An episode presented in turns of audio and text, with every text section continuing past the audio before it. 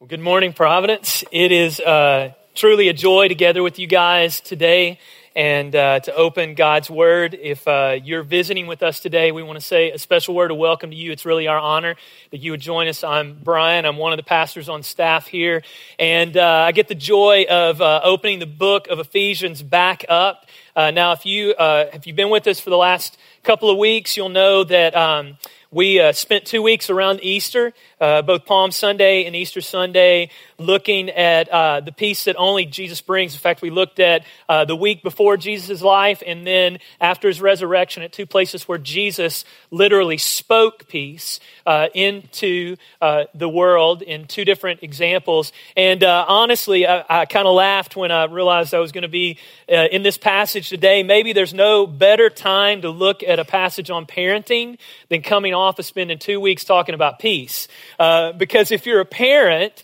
you uh, probably will say that oftentimes uh, your, uh, your home and your child parent relationship is anything but peaceful.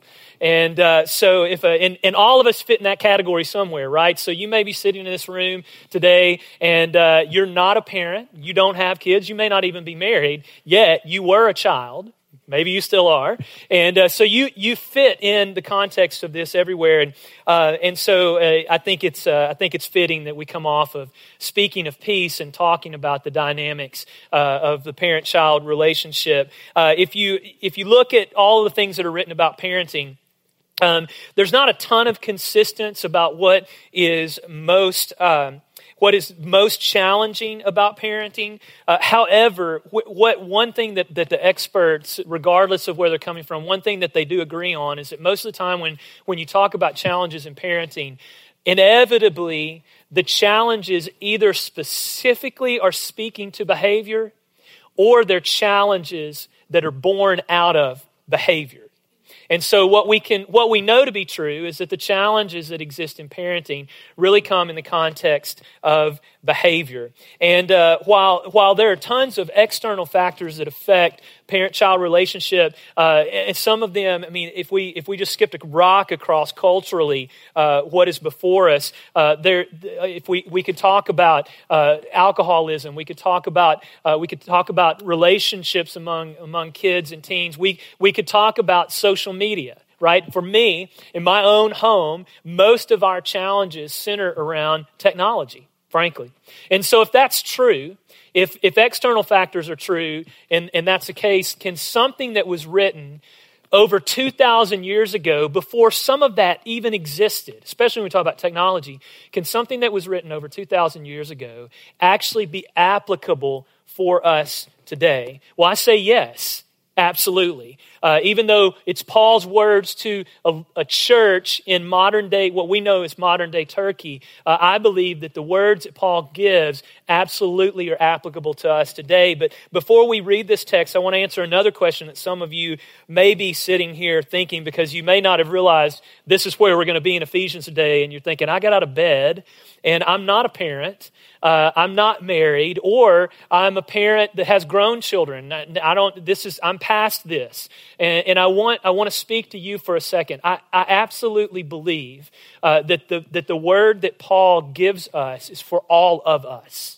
Okay, so please don't check out in the next 30 minutes or so uh, as we talk about parenting, uh, and I hope you'll see why here in a minute, but, but I believe that what Paul says about parents and children is still a word for us. There are some direct things that this passage speaks to when it comes specifically to the unique dynamic of a parent and a child and yet, uh, there's a ton at play here fundamentally that I think uh, addresses all of our hearts. And so uh, I want to read from Ephesians 6. If you don't have a Bible, if you look under the chair in front of you, uh, there's likely one either directly in front of you to your right or left. And uh, if you don't own a Bible, then we would, uh, in all seriousness, we would love for that to be our gift to you. there's, when we gather every week, There's one thing that we hope you leave here knowing, and that is that we absolutely believe that Jesus Christ is our only hope for salvation. And that His Word, God's Word given to us, is of great importance. And there's nothing better that we could give you than a hope in Jesus and His Word uh, if, if, if you are with us today. So if you don't have a Bible, we, we want you to, uh, to take that as your own. Uh, we're in the book of Ephesians, which is just a letter. It's actually a, a letter that was written to a church. It's in the New Testament. Uh, it's toward the the end of the Bible, and uh, so it's only a couple of pages long, and so you can look in the front of your Bible to get there. I don't know the page number uh, because my Bible page number is different than the one in the pew, but uh, we're going to be looking at Ephesians chapter 6, and we're going to read the first four verses, so let's do that now. Uh, this is what Paul writes Children, obey your parents in the Lord, for this is right. Honor your father and mother. This is the first commandment with a promise that it may go well with you and that you may live long in the land. Fathers, do not provoke your children to anger, but bring them up in the discipline and the instruction of the Lord. All right, so let's pray before we dig into this passage. Father, uh, we come before you today recognizing that, um, to be quite honest, our hearts are often far from you. And uh, Lord, my prayer is that we would look at this passage that may not be speaking directly to what we where what stage of life we're in. And instead of just checking out and and and turning away from it that we might hear the heart of what's going on. And that we might see ourselves in this passage as it relates to you and that we might turn our hearts toward you, recognize your deep love for us as our Heavenly Father, and respond in amazement to what you've done for us in sending your Son on our behalf. God, may we see the gospel at work here in this passage about earthly relational dynamics that exist in a home. Uh, and may we marvel at how you've made us, and may we marvel at the salvation that you offer us through Jesus. And it's in his name that we pray these things. Amen. So, Ephesians 6, um, I want to remind you as we look at the scripture, most of you know this, but uh, sometimes I forget as I read the Bible. Uh, the verses and the chapters were not there when Paul wrote this book. It was a letter. The, the verses and the chapters were given for our sake later on so that we could actually reference things in the Bible and find our way. And so instead of reading Ephesians 6, 1 through 4 as a standalone passage, we absolutely have to approach this passage in light of everything else that Paul has said to this point in the letter to the church at Ephesus. If we don't, we're going to find ourselves in trouble. When, when Paul addresses parents and children, he does so with something much more fundamental in mind. And so, to understand his word, uh, I think we need to realize three things in particular, uh, foundationally, about obedience and authority that I think are at play in this passage. And so, I'm going to give you guys three, uh, three points, if you will, that center around obedience and authority. And then I want to spend our time, the remainder of our time, looking at application from these foundational truths about obedience and authority that play out in this particular passage in the context of the home. So that's where we're going and what, what we're going to look like. And so, just out of the chute, uh, I, I, want you to know I think that the gospel teaches us what I think is at play in, this, in, in the book of Ephesians. The gospel teaches us that obedience and authority start with the heart. All right, and this, and, and this comes not just from Ephesians 6 1 through 4, but I actually think we've got to back up to Ephesians 5:21, and we'll get there in a second. But um, if, you've, if you've been with us as we walked through Ephesians and you heard Brian preach the preceding passage, he actually backed up to 521 to set the stage for talking about husbands and wives as well. And, and frankly, I think that's the starting point for us as we look at parents and children. Uh, hear me say this if we don't get this right, if we don't get that obedience and authority is an issue of the heart, it starts in our heart. If we don't get this, then everything that follows, whatever side of obedience and authority we fall on, whether we're the ones in authority or we're the ones that need to obey, it will remain broken and it will remain misused and abused. Okay? So if we don't fundamentally come to a place where we understand that obedience and authority are matters of the heart, then we're going to have problems following, right? So legal experts and scholars suggest that there's two reasons why people obey. And uh, those two primary reasons people obey laws in particular are this. First of all, that they would avoid the consequences or the sanctions of disobedience. All right? So we obey because we don't like what might happen if we if we disobey. And then the second one uh, is that the law possesses some legitimate authority in their eyes. In other words, that they see the law is valuable and authoritative over them. So they so people either obey because they want to uh, avoid the punishment that comes with disobedience, or because they see authority as the, the authority or the law as valuable. And, and that's from a secular perspective, just as we think about law in our culture. I think there's actually three things at play that probably work their way into these two uh, when we start talking about the heart and obedience. And I think there are three primary reasons. What we see over and over again in the scripture and what God teaches us is there's three primary reasons why we obey. The first is love. Okay? Love, we obey. Now, now follow me for just a second. We obey what or who we love.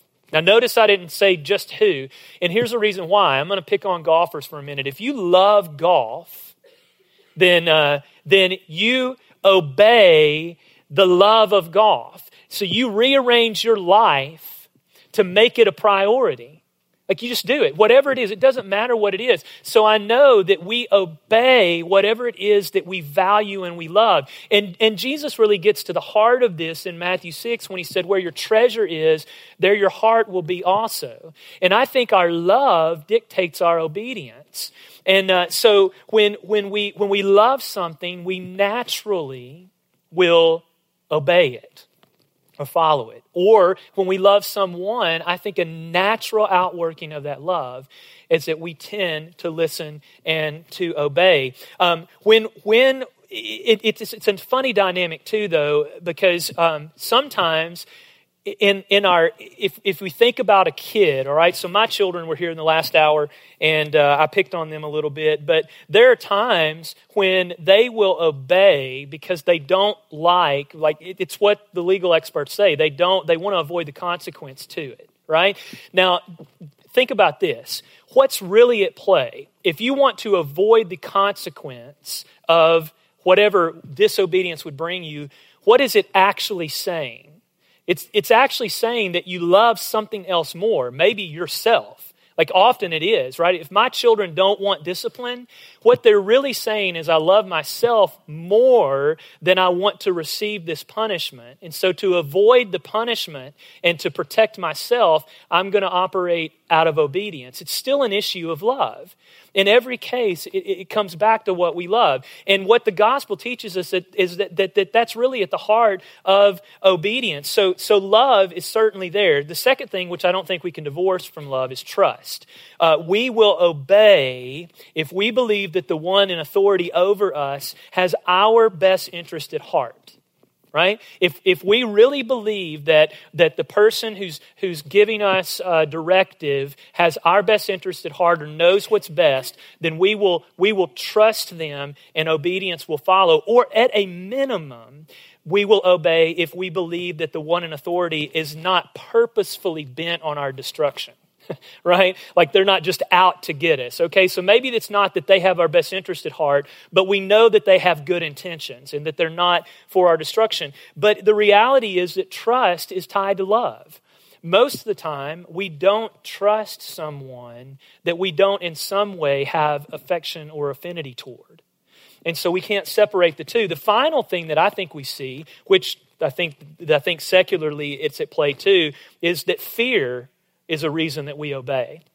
Fear is strictly born out of the physical or positional power uh, that, that, that somebody in authority has. Now, the unique thing about fear, if you obey strictly out of fear, guess what? It's the obedience is only as good as the power of the one who holds authority.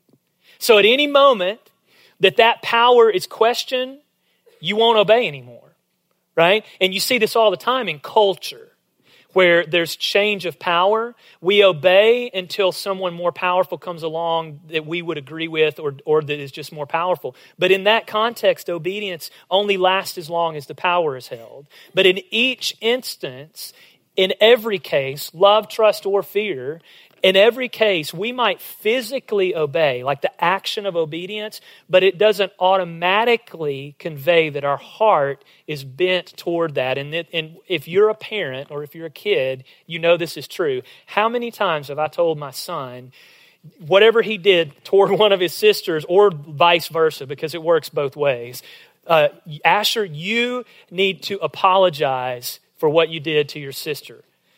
I'm sorry right? Now, did he do what I told him to do? Yeah, he did. Did he mean it?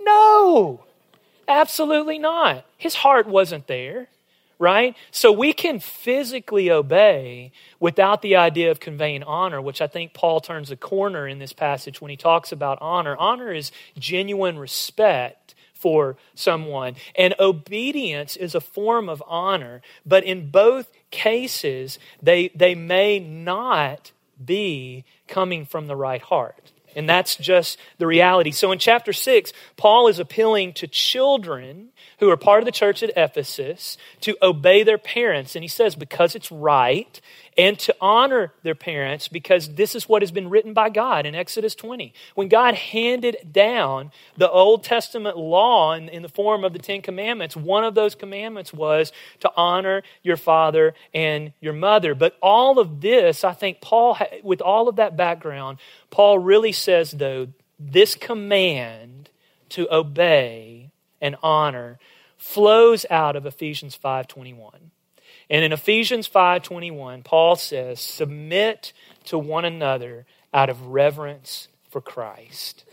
Submit to one another out of reverence for Christ. And then in all of Ephesians, right? He's leading up to this point, and then once he says that, then he shows us what this looks like submitting to one another out of reverence for Christ, recognition of his love for us, and love in return for him. He tells us this what this looks like in the form of our marriage relationship and this is what this looks like when we apply it to a parent child relationship. And then next week, we're actually going to look at another relationship where this plays out. But the idea of reverence for Christ is primarily why obedience and likewise authority start in the heart. Paul spends the whole of his letter laying the foundation for the love of God that is expressed to us through the gospel of Jesus.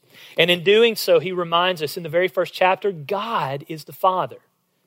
God is our Father, and we are His children. We've been made His children by no work of our own, but by Himself. It's what He says. We are adopted sons and daughters because of what God has done in Jesus Christ on our behalf, and He makes us a part of His household. We did not become children of God. We didn't. Any of us sitting in this room who proclaim Christ as our Lord and Savior. We did not become children of God because we obeyed. You guys understand that? We did not become children of God because we obeyed. We became children of God because Christ obeyed for us. And he graciously applied his work to us. And now he calls us to live our lives out of that identity as children of God that we have been given by imploring us to imitate him in obedience and reminding us in various ways how Jesus demonstrates the character and the action that we should emulate. So God's love ought to compel us to love him, right? This is what John says in his letter uh, in First John in chapter 4. In this is love, not, not that we loved God, but that God loved us and he sent his son to be a propitiation for our sins. So God's love ought to compel us both to love him and to obey Him. We obey not so that God will love us, we obey because He loves us. And this is what Jesus says when He says in John 14 to His disciples, If you love me, what? You will obey my commandments right? If you love me, if, if you recognize the love that I have for you and you love me in return, guess what? You'll obey. It's not the other way around, and it matters. Obedience is the result of love not the means to it. So I don't want to move past this point without mentioning authority. Authority is tied to obedience, right? So authority it, it has it its root issue, a matter of the heart. We, if we obey and honor what we love, then when we're in a position of authority, we will make decisions based on what we love as well. If we believe our authority rests strictly in our own power, we will work out of that.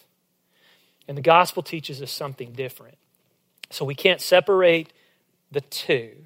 This is foundational, and I believe this then leads to understanding what Paul says as he applies it directly to parents and children. Here's the reality life without authority is chaos. No one really wants no authority. We may say that we don't want authority. My children don't want my rules, all right? But guess what? They don't want a house with no rules. They want to be the rule maker right? Isn't, isn't that the reality for all of us? None of us really want no authority. We want to be the authority. And that's the challenge in our own hearts. And so when we talk about obedience and authority, we need to understand there is authority. And no one can live in a world without it, but it needs to be it needs to come from the right place and be used in the right way, and we need to respond accordingly. So, fundamentally, authority and obedience are hard issues. So, how does this gospel then speak to the parent child relationship in the context of this passage? What do I think it teaches about obedience and authority? Two things, right? So, this is point number two and point number three. But point number two, that the gospel teaches us in this context of this passage that obedience is a blessing right? Now, I want you all to understand I did not see that obedience leads, I didn't say obedience leads to blessing. I believe it does, but that's not what I said. And here's how I want to see if I can get to this with you guys. There's a picture uh, that, that's up on the screen, and it's a picture of a gate that is locked, all right? And so track with me for a second and see if this makes sense. Oftentimes, we parent this way. We say, on the other side of the locked fence is our love, our acceptance, and our approval. And there's a, there's, a, there's a chain around getting to that, and there's a lock, and there's only one way to get to what's on the other side of the fence, and that's if you have the key. And the key to my love, my acceptance, and my approval is obedience. Obedience is the key. Guess what, guys? The gospel doesn't teach this. Do you understand when, when we look at the gospel, what the gospel says, if, if God's love is on the other side of the fence, his love and his approval and his acceptance, that the key to unlock the door, the, the lock, guess what? It's Jesus, not obedience. And, and if that's true, then, if Jesus is our way, into love and acceptance and, and, uh, and, and from the Father, then, then obedience actually has to be part of the blessing that's on the other side of the fence. Do you get that? Like, to obey is a blessing. It's not a means to the blessing, but obedience is in and of itself part of the blessing that God gives us. This is what, and it comes all through Jesus. This is what Paul's saying over and over again. He starts his letter this way Blessed be the God and Father of our Lord Jesus Christ, who has blessed us in Christ with every spiritual blessing in the heavenly places, even as He chose us before the foundation of the world that we should be holy and blameless before Him. In love, He predestined us as what? To be adopted as sons through sons and daughters through Jesus Christ. That we were we were invited into the family through the key of Jesus to the, to the praise of his glorious grace with which he's blessed us in the beloved. He goes on to say in chapter 2, we were dead in our trespasses. And what Paul is really saying here is remarkable. Not only were we uh, in opposition to God, we were enemies of God and slaves to sin. We obeyed, but guess what we obeyed? Sin. We obeyed sin, not God. We couldn't obey God. So, how in the world then did we move to a state of being where we could obey God? Jesus made that way possible. So, blessing, so part of the blessing is that obedience is, is the result of the work that Christ has done. It's not a punishment. If you're a kid in this room, you need to know obe- obeying is not punishment, it's a blessing that obedience is for our good. If you're an adult in this room, you need to know the gospel says that obedience is not punishment, it's a blessing. You did not earn your salvation through obedience, you earned it through grace. And obedience came as a result of it. So obeying becomes a part of our worship to God This is at the heart of what Samuel says to Saul in 1 Samuel. I won't spare, I'll spare you the expense of the story of why we came to this point in the scriptures, but Saul has made a sacrifice that he wasn't supposed to make because he kept something that he wasn't supposed to keep after battle. And Samuel comes in and says to him, As the Lord is great a delight in burnt offerings and sacrifices as in obeying the voice of the Lord. Behold, to obey is better than sacrifice, and to listen better than the fat of rams. Because you've rejected the word of the Lord, you've disobeyed, the Lord has rejected you as king. You know the story. Ultimately, David was raised up in his place. There's a reason why, all through the Old Testament, there's a reason why the whole of the Bible teaches that blessing comes from obedience, because obedience is God's way, and God's way is right. Like, if you obey, there's a reason why it seems that good comes out of obedience, because that's how God put the world into motion. The reason that disobedience leads to heartache is the same.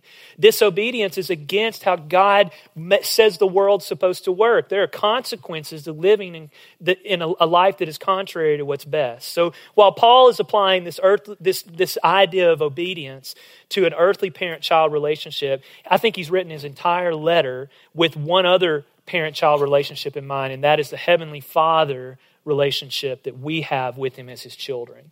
So, this truth applies to all of us, whether we're parents or not. But maybe even more importantly, this is exactly how Jesus lived. This was His example. He says in John, I, several times, I only say what the Father tells me to say. I only do what I see the Father doing. Jesus God the Son was obedient to God the Father. Right? In fact, he was obedient to the point of death that we might have salvation. So when Paul says obey, this is right, what does he mean? This isn't just his opinion. Parents would like, yeah, kids, obey because this is right, right? This isn't just Paul's opinion on the matter. He, he, he, he lays this, he validates his statement when he presses into the issue of why honor is right because it is what was given to us in the law. God's word says, do this, and God's word is right and best. This is how life works best. When honor and obedience are present, heart, when, when, when, they're di- when they're absent, when they're not in existence, this is where hardship flows. Obedience uh, and honor both can be cheapened when they're simply external actions, right? The whole idea of saying I'm sorry through gritted teeth. They're cheapened. Uh, but they reveal our heart. And this was God's indictment against the Israelites when he voiced it through Isaiah. And he said, the pe- These people, they draw near to me with their mouth, and they honor me with their lips, while their hearts are far from me. And their fear of me is simply a command that's taught by men. Right? It's not in their heart. And, uh, and so the gospel teaches us that obedience is a blessing. And then the gospel teaches us that God's authority then should determine and direct ours. In the garden, uh, man was given stewardship over God's creation. It was not his authority, it was God's authority that was granted to him. When, when God said, Have dominion, he said, Rule in my place right? Be my representative in the world that I made to you. Likewise, then, parents have been given ambassadorial authority by God through Jesus over your kids. It's not your authority. The ultimate authority rests in God. And every parent, every parent will give an account before God of their stewardship of the authority that they had. Every parent will be given, will, will, will give an account before God. Parents, remember, your children are a gift from God. They're His possession, and you have been given responsibility and stewardship on His behalf. Jesus clearly demonstrates His love for children, and He reflects the heart of the Heavenly Father. And we should likewise reflect the heart of the Father. When it comes to our kids, God's plan, His word, His will, and His glory need to instruct and guide us. This is why we operate, if rightly, when we rightly operate from authority, we do it because it's His authority and it points toward Him. God is in the business of heart change. as parents, we have to be aware of the reality that we're often confronted with the personal inconvenience of parenting, right? These moments where we, and, and, and when it's inconvenient, because it often feels inconvenient, we need to be willing to realize that in those moments, what, what, what, what's really at play here is we really have an opportunity to, to decide if we will pursue God's agenda or our own. In the moments that seem like inconvenience, what's really at play is this, is this tension of whether we're going to see this as an opportunity to pursue God's agenda or our own. He is not inconvenienced with our kids. He's just not. His heart, our heart, and their hearts are always at the center of his heart. He's pursuing. And so if he's not inconvenienced with our kids, we shouldn't be as well. You see, children when we begin to see our children in terms of their relationship with God, then we lead out of that. So we so I ask you, you know, how do you see your kids? If you're a parent, how do you see your kids? Do you see them in relationship to their their relationship with God or their relationship to you? It matters in how you parent. Our children aren't given to us to bring us glory. They're given to us to bring God glory. And it's our joy to help them to see that and fulfill it.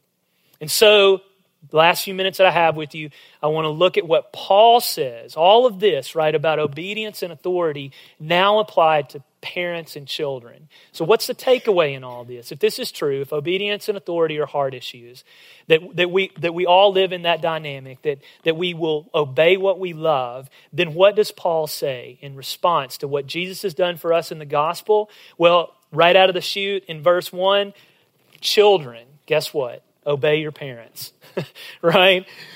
Obey your parents. It's, it's not rocket science. This is the takeaway from this whole from this idea in the context of parents and children. Primarily because why do you obey? Primarily because obedience reflects the character of Jesus. And this certainly pleases God. It pleases God when we live like Jesus. But also, it's right, right? That's what Paul says. It's right. In other words, God has said that obeying and honoring parents is the right thing to do. Because it's the right thing to do, it generally speaking, it's also really good for us. When you obey, blessing happens, right? Life is easier when we obey, generally speaking. But this assumes something specific. This assumes that the authority of the parent is firmly rooted also in the reflection of Jesus. And let's be honest, we live in a fallen world. So I want to be fair and I want to say that uh, just like submission in marriage that Brian talked about several weeks ago, just like there are conditions for submission, I believe there are conditions for obedience as well. We don't have a ton of time to unpack this, but, but let me just say uh, that, that God does not expect you to obey when you're being asked to do something that is obviously illegal or in opposition to God's word okay? And so so i just i want to put it out there but generally speaking obedience to parents is good and right. And, and so that leads to number two, right? If we're going to talk to parent to children, I've got to talk to parents. So application number two, parents, raise your kids to know and love Jesus. There, there are tons of great things that you can pass on to your children. All right, strong work ethic, uh, a lifestyle of honesty and integrity, uh, a servant heart or, or compassion, uh, how to back a trailer, uh, how to how to hook or fade a golf shot, right? I mean, these are really important things. How to boil an egg or tie a tie or how to braid hair. Of all of the things that you can leave with your children, please hear me out. Of all of the things that you can leave with your children, there is nothing more important than you will do than to put Jesus on display before them. Guys, if you don't do anything other than put Jesus on display before them, you will have done well. All right? Please don't assume someone else will do this for you. Right? Don't assume your parents, their grandparents will do this for you. Don't assume a Christian school will do this for you. Don't assume the church will do this for you. With enjoy, do what God has given you responsibility to do and point your children toward Jesus. Give them the best opportunity possible to know Him as their Savior and to respond to His gift of grace. Um, if obedience flows from, because of that, if obedience flows from love, then, then shouldn't we be spending more time on the love of Jesus than we are on these other things? Like, like shouldn't we root the efforts behind getting them to see the grace and the love of a God who would do the unthinkable and would, and would come and give his own life on their behalf that they might be reconciled to him. With knowing then, if obedience flows from love, that if they catch a picture of that love, that then, then the natural following will be that they begin to obey, not the other way around. Doesn't mean we don't have rules just means let's make what's most important most important.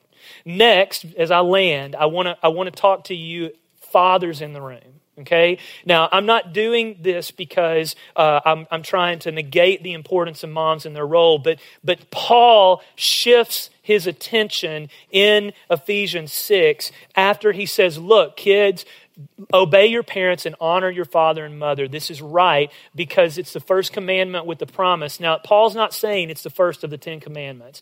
What Paul is saying is this is the first commandment that came with the promise. So it's the first commandment given that had a promise of blessing that came with it.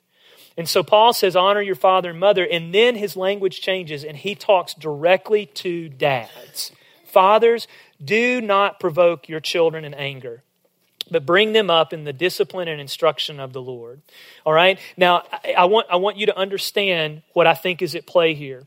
Now, it's primarily this check your heart before you address theirs.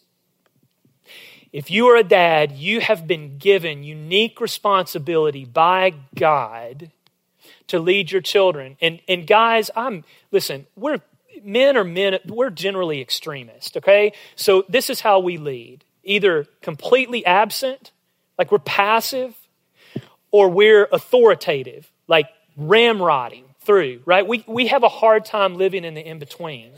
And so, what I want to call you to, and what Paul is calling you to, is to check your heart before you address theirs. And make sure your heart is in the right place in relation to your Heavenly Father before you address their heart. Because then and only then will you do it in a right way. And ultimately, what this means is that you will love them, you will lead your children with grace, humility, and compassion. And that's my charge to you.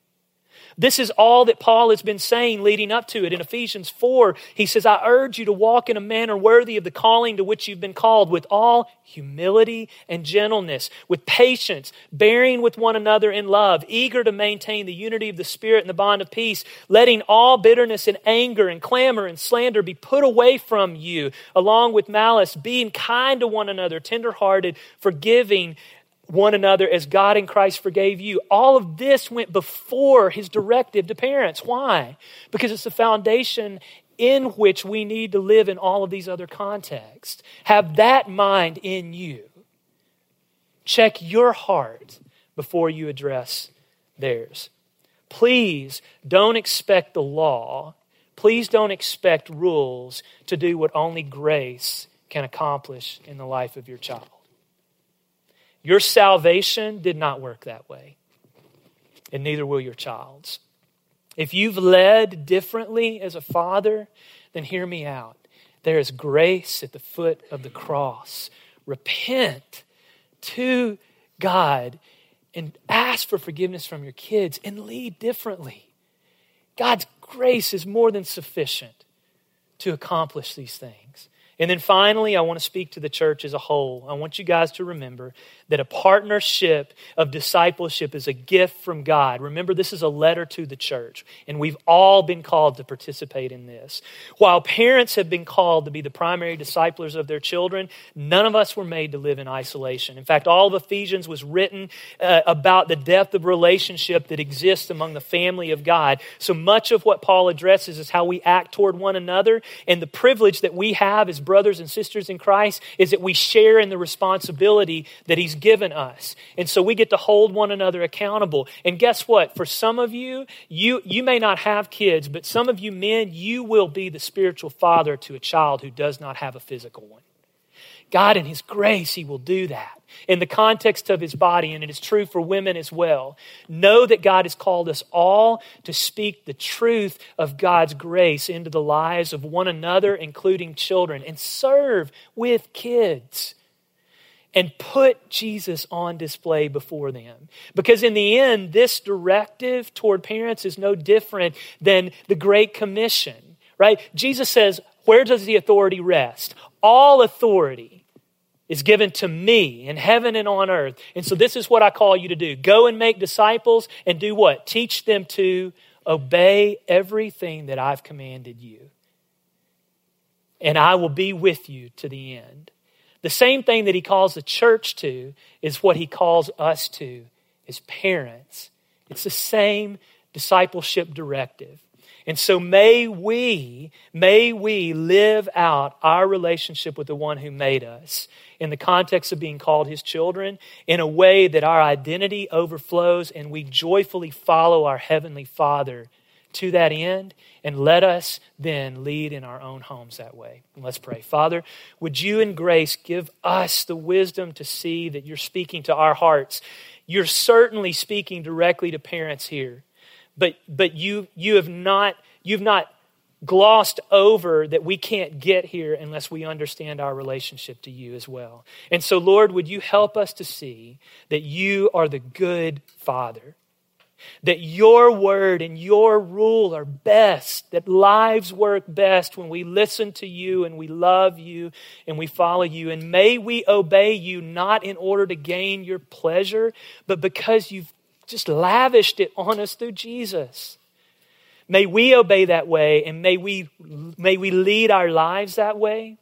And would you use us living that out before children for them to catch a glimpse of the greatness of who you are, that they might respond to your love in obedience to you, and ultimately that is where the great gift resides. And Lord, we'll give you the glory for what you accomplish. We pray these things now as we even enter into giving of our tithes and our offering, not because you require it, but because you love us and everything that we have is a gift from you.